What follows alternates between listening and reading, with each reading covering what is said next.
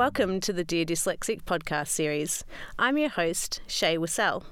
For those of you who are new to the series, welcome, and for those returning, thanks for tuning back in. Today we're speaking on the topic of law and higher education, and that's a combination you wouldn't normally put together. Our guest speaker today recently moved from Melbourne to Tasmania to take up the position of Vice Chancellor and President of Tasmanian University. He has a long history of working across the private, educational, and social sectors as a lawyer as well as a board director. He has accomplished all of this as well as many other accolades. Thank you so much for coming on the show today. It's a pleasure. I came across your story in the ABC News when um, I was reading about you, and I've also done a little bit of research following that and read your bio. And you've had some amazing achievements um, and run, won a number of awards, including a Rhodes Scholar. And you've recently become the Vice Chancellor of Tasmanian University, and you are quite open about being dyslexic as well, from what I've read. So, how have you been so successful and been so open about being dyslexic? Well, actually, it, I it's not until much later in my career that I was open about it, um, and uh, really not till I started um, in the last ten years when um, I was Master of Ormond College It was the first time I was uh, really publicly open about it, um, and that's really because up until that point, uh, the prejudice that I saw out there in the world. Um, around dyslexia uh, was so severe that I actually thought it would probably be um, you know, liable to cause cause me uh, discrimination in various forms um, if I was. But having got to a position where really, um, you know, I, I thought I was probably above that, uh, I thought it was really important to be public about it for the sake of all the other people who have dyslexia and no doubt felt very similarly to the way I did. At what age were you diagnosed with it? Well, for me, I knew I had a some some significant kind of learning challenge from when I was in primary school, um, and school aspects of school were uh, uh, total struggle, and school was a very paradoxical experience, probably. Uh, embodied in the year when I was in the kind of remedial English class and the enrichment English class at the same time. So, school was a huge struggle to try and find ways to uh, um, you know, successfully communicate um, uh, because I did find writing in ways that people could read really hard. Um, and it wasn't actually till um, I'd left Australia that uh, I w- was able to uh, get a diagnosis. Um, uh, and, uh, and that was after I'd finished um, uh, my undergraduate my undergraduate life, which um, had some serious challenge because of the dyslexia all the way um, all the way through it. So it wasn't until I was about 21 that I uh, got that diagnosis and uh, and was therefore able to um, get uh, the right kind of you know um, flexibility in university to kind of accommodate it. Wow, was that diagnosis in the UK? Well, it was actually in Germany, um, ah. uh, and then uh, it was where we first kind of got uh, a thread on it because um, through a set of circumstances, we happened to know someone who was a specialist there um, who was able to begin the process of um, identifying it. Um, and then in the UK, which is um, light years ahead of Australia in this, mm-hmm. Um, uh, they were both understand, very understanding and accommodating. You know, I had the very good fortune to get to Oxford University, and with some trepidation, I explained the challenge, and they they were for the first time in my life, somebody said, actually, that's fine. We have lots of dyslexic people here. Uh, and yeah, no, here's the ways we kind of accommodate that. Um, and for the first time, I was in a place where it wasn't assumed dyslexic people somehow, you know, had uh, you know uh, some kind of uh, lack of intelligence um, and uh, required some uh, kind of accommodation um, in uh, in quite negative ways. So rather, was the first experience of being affirmed about it. Yeah, I wondered if it was the UK because some people I've spoken to have gone to the UK to work and have ended up being assessed and diagnosed over there. Yeah.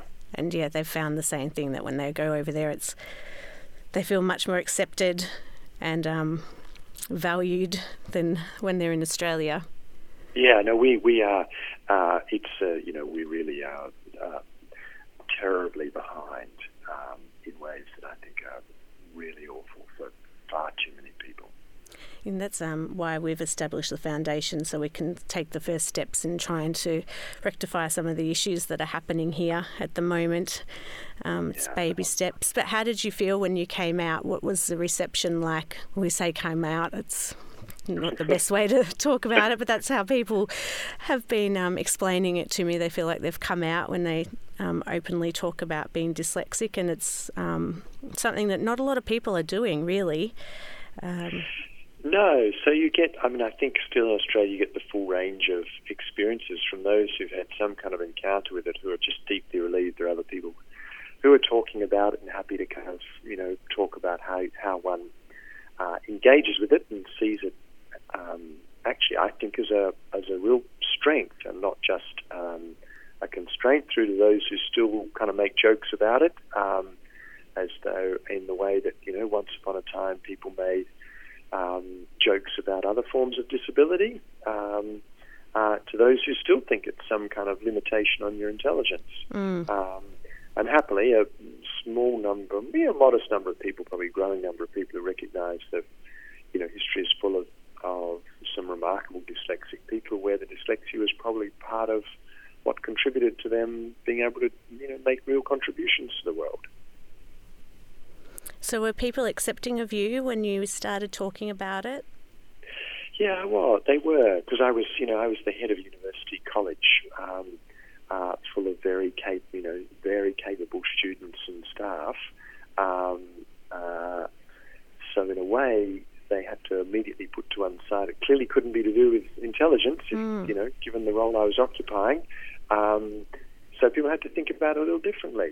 Um, and look, I was very fortunate. It was a very, it was a community of students and staff who, you know, one of the place's values is diversity, um, and so it was a very good environment to be engaging around it because it was, you know, we were a community committed to working, you know, seeing all of the advantages that come with true diversity.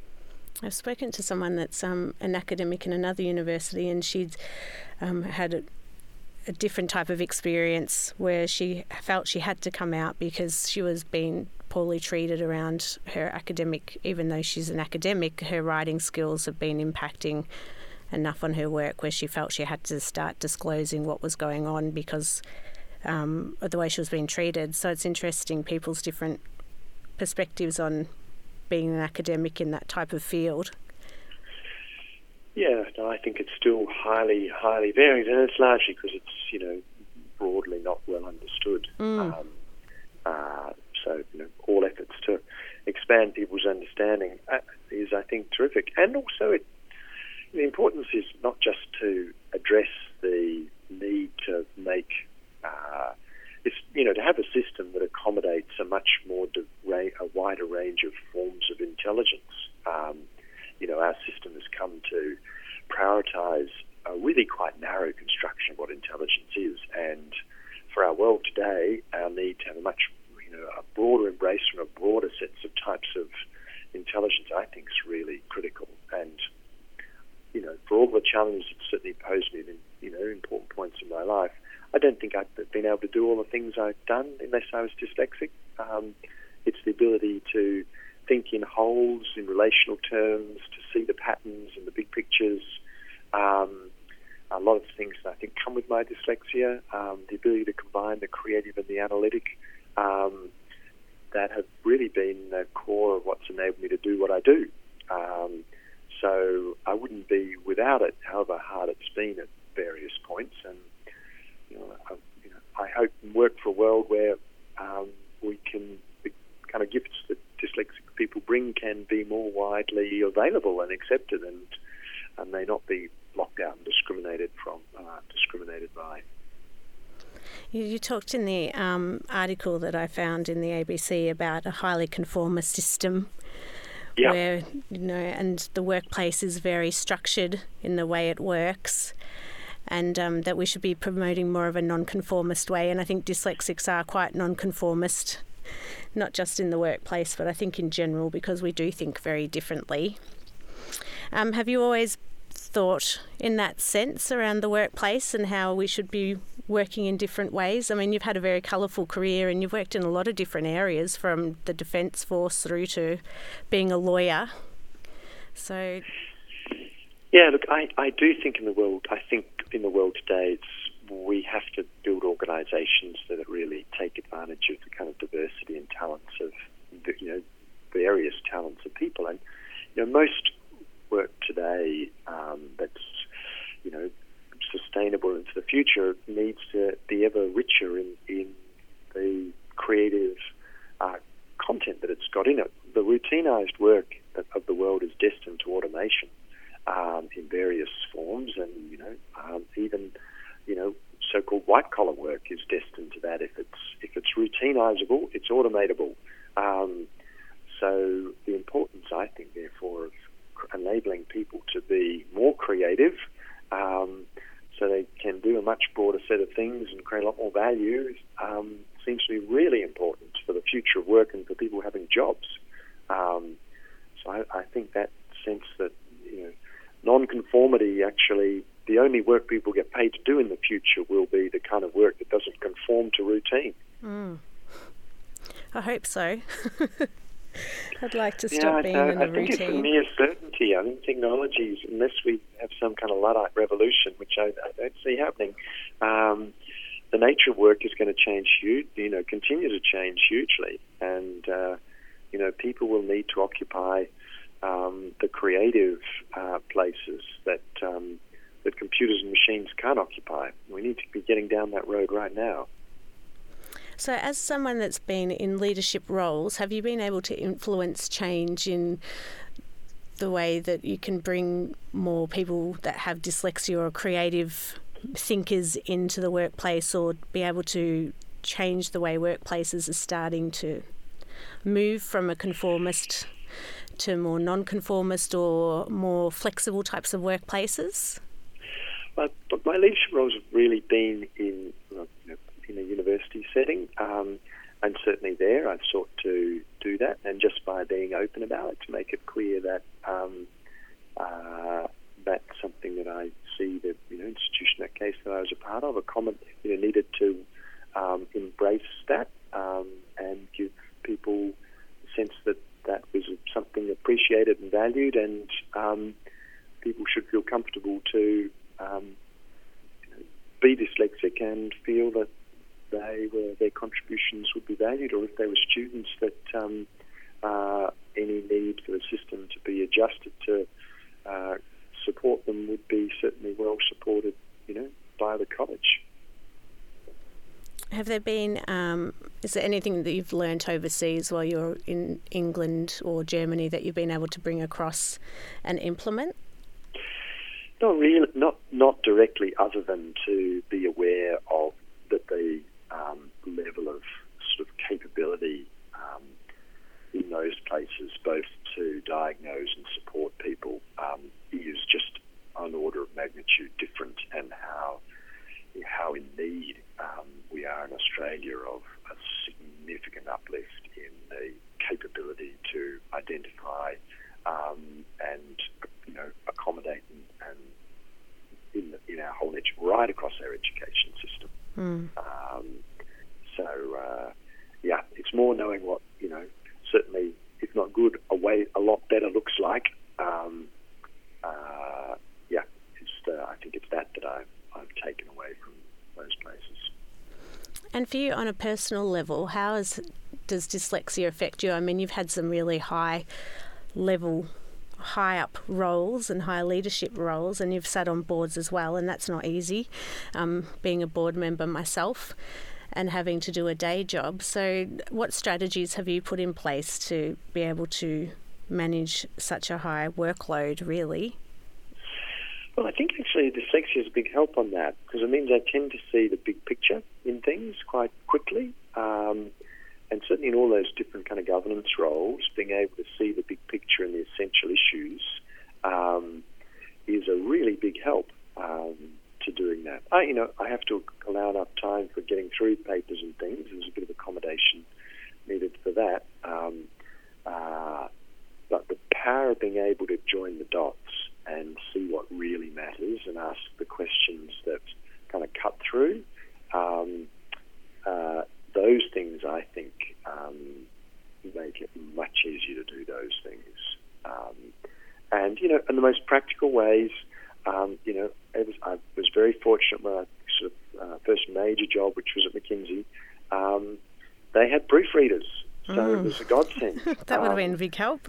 Uh, it was a huge help, mm. um, and so I've always been fortunate since then to make sure that um, I have people working with me who are good proofreaders. Yeah. Um, uh, but look, I still have to live with the embarrassment of sending emails where there's, you know, where I don't have somebody proofreading all my emails, obviously, you know, where a word's left out, um, or mm-hmm. I, you know, flipped something around, um, um, or used the wrong, you know, used the, um, you know, the phonically wrong word. Yeah. Um, uh, and people sometimes get a little puzzled as to why, you know, they, they don't realise I'm dyslexic. They think I, maybe I've been just writing too fast and left a few words out or used the wrong one. Or, um, and of course, I look at it and I can't see it. So um, uh, there's just a level where you sort of, I've got used to living with the kind of low level embarrassment of um, that comes with that and pushing on regardless. Yeah, I had a colleague that she proofreads my work for me, and she said to me the other day, Do you miss words out? And I said, Yes. She said, Yeah, I'm starting to see the pattern now when I proofread for you. I know what to look out for. And she yep. said, It's, yeah, I realise now it's the odd word gets missed or the odd letter at the end of the word. Yep. And so now she said it's even easier for me to proofread because I can see exactly what I need to kind of look out for. Yeah. And it makes it easier for her.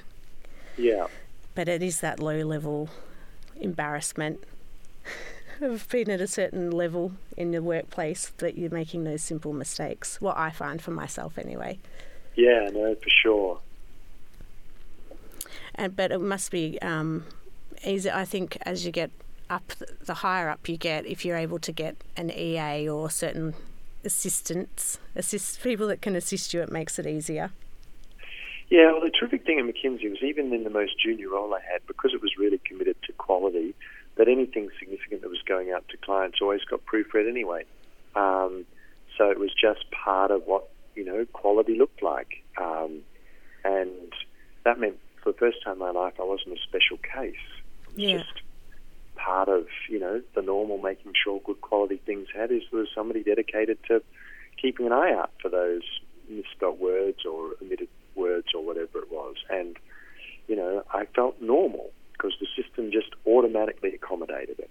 Um, uh, it was a real, and it, it really was a huge positive. How did you manage with all the readings at uni studying law? Did you have certain strategies? Yeah, it was really hard. I'm a slow, I mean, you know, I was, I still am, I'm a slow reader. Um, and so, um, uh, you know, I've got I got very good at being a tactical reader. Um, uh, you know, so I, uh, you know, law law is all about reading case after case mm. after case, um, and so I would get the textbook out and find out what the principle was before I read the case, um, and then I'd read to kind of, um, you know, aim to figure out which bits of the text really had the core of it, um, and uh, combine both, you know, high level picture of what the logic was going to be with the bits of the case that made sense. Um, so yeah, over the years with all those academic subjects, I got very good at tactical reading and very good at figuring out. Um, you know, for me, a big part of the strategy was figuring out what the shape of the ideas were, um, and that meant that I'm I'm you know able to kind of dip in and figure out how it fits together rather than trying to get through a vast volume and figure it all out. Yeah. Um, uh, so yeah, it was a really key. That's always been a really key strategy for me. And so, being in the roles you're you're in now and other roles, have you felt a responsibility to advocate for people with dyslexia, particularly now you're in the education sector and you're openly now disclosing and talking about your dyslexia? Do you feel you've got a place now to be advocating? Yeah, look, I think that's sort of emerging, really. Um, as I realise how you know I'm in more position to you know uh, be a be a useful advocate uh, advocate for it. Um, so I'm you know moving more into that um, mode. Because I mean, Tasmania is doing a lot, particularly with the 26TEN. We interviewed um, some people down there last year. So the Lord Mayor from Circular Quay was interviewed, and we talked about the 26TEN program and all the great work they're doing. But that Tasmania in general's um, quite far behind. A lot of people, community members, have low literacy skills in general, let alone um, people with dyslexia and the issues they face. So there seems to be a lot of work being done in that space already to try and improve outcomes for people in Tasmania. Yeah, look, it's getting underway, and I actually just by sheer coincidence before we were meeting, I was meeting up with um, the uh, um, key uh, um, with Amelia from Square Pegs, the Ah, chair yes. of uh, Square Pegs, um, and uh, hearing about the just terrific work that um, you know she and her colleagues have been uh, um, have been doing. Mm. So, um, you know, and talking about how I might lend my support to the great work that uh, work, work that they're doing. Because, yeah, Yeah. for sure, there's a lot to do. We'll be um, interviewing Rosalie Martin. So she's from there as well. So she's been doing a lot Yeah, of advocacy yeah, work with the absolutely. prison. So I met her as well. Yes. Um, and, you know, they are great people. Really, absolutely terrific. Yeah, there's a lot of great work being done in Tasmania at the moment. So Yeah. You're going down at a great time, I think. And it's great to be able to share your story and to show all the amazing work you've been doing, really, and how much you've achieved. Are there key messages you'd like to send out to our audience around all the successes you've had, but any that- challenges that you've overcome in your journey? I think the key, for me, probably a key thing is while recognizing that the system really does make it hard sometimes, I mean, really hard, um, that in the end, yeah, focusing on the gifts and strengths that it gives you is is um, even more important. Um, but it really does give people some very distinctive ways of thinking that the world in many places urgently needs. Um, and to build your life off the strength that dyslexia gives you, uh, rather than letting the weaknesses be barriers. And if the job you're doing or the career you're having is enabling you to use those strengths to find some way to navigate in it or or into somewhere else, which does enable you to um, to use those uh, to use those strengths. Uh, I think at the end of the day, you know, they are such considerable um, gifts um, that if you can find a way of working and living that really takes advantage of them, um, you know, it makes life both happier and your ability to contribute and uh, uh, make a difference in the world that much greater. Is dyslexia something that runs in your family? Yes, it is. Yes. Yeah, I don't think that my, um, I don't think those who came before me, um, they were never diagnosed. But when Yeah. I, I look, at, I can see, I can see very clearly where it comes from. Yeah, we can see it in our family too. Has it gone down through your gener- through to your children? Have you? Yep. So I have a very dyslexic. I have one very dyslexic daughter, um, uh, and uh, that, of course, is, gave me made me super painfully aware about how unbelievably uh, far behind we are in Australia. Um, Yeah. Well, it's good uh, that you're a strength-based family then. Yeah, we've had to be very focused on being strength based. yeah. Um, very focused. Um, we were talking about that in another podcast today about when when there's difficulties to try and make them as neutral as possible and to really focus on the strengths, whether it's arts, music, sport, and um, the difficulties, keep them as neutral as possible. Yeah. Yeah. So my daughter is extraordinary at art and as a as a maker, um, uh, and as a conceptual thinker, Yeah. um, and she's a great talker. Um, uh, so yeah, we focus on supporting her in all those strengths. Yeah, and I think being on a board actually is a good thing for people with dyslexia because we are big picture and strategic thinkers and analytical thinkers, and you don't have to do much writing. I find No. on my board anyway, even though I'm sitting on a board as a chair and as a board member and the CEO for the foundation, which you don't normally do, but Yeah, great. but um, yeah, it's more around the conceptual and the big picture and strategizing. So, but yeah, that's all very positive. So thank you so much No, that's a coming pleasure. on the show. Every strength to your work, and um, uh, yeah, and it's been a pleasure, pleasure to have a conversation. Well, good luck in Tassie. We'll be Thank following you. you, and um, all the great work that's happening down there because um, there is some really amazing stuff happening. So we're keeping a close eye on it and hoping to um, form some great partnerships with all the work that's happening down there. So we look forward to talking to you in the future. Thank you I so much, and have a wonderful very much. afternoon. Bye. Talk soon. Bye. If you would like to find out more about Rufus and his inspirational story, head to the Dear Dyslexic website to find out more at deardyslexic.com. Also, if you haven't already done so yet, make sure you sign up to our mailing list so you can keep up to date with all the work that we are doing at the Foundation.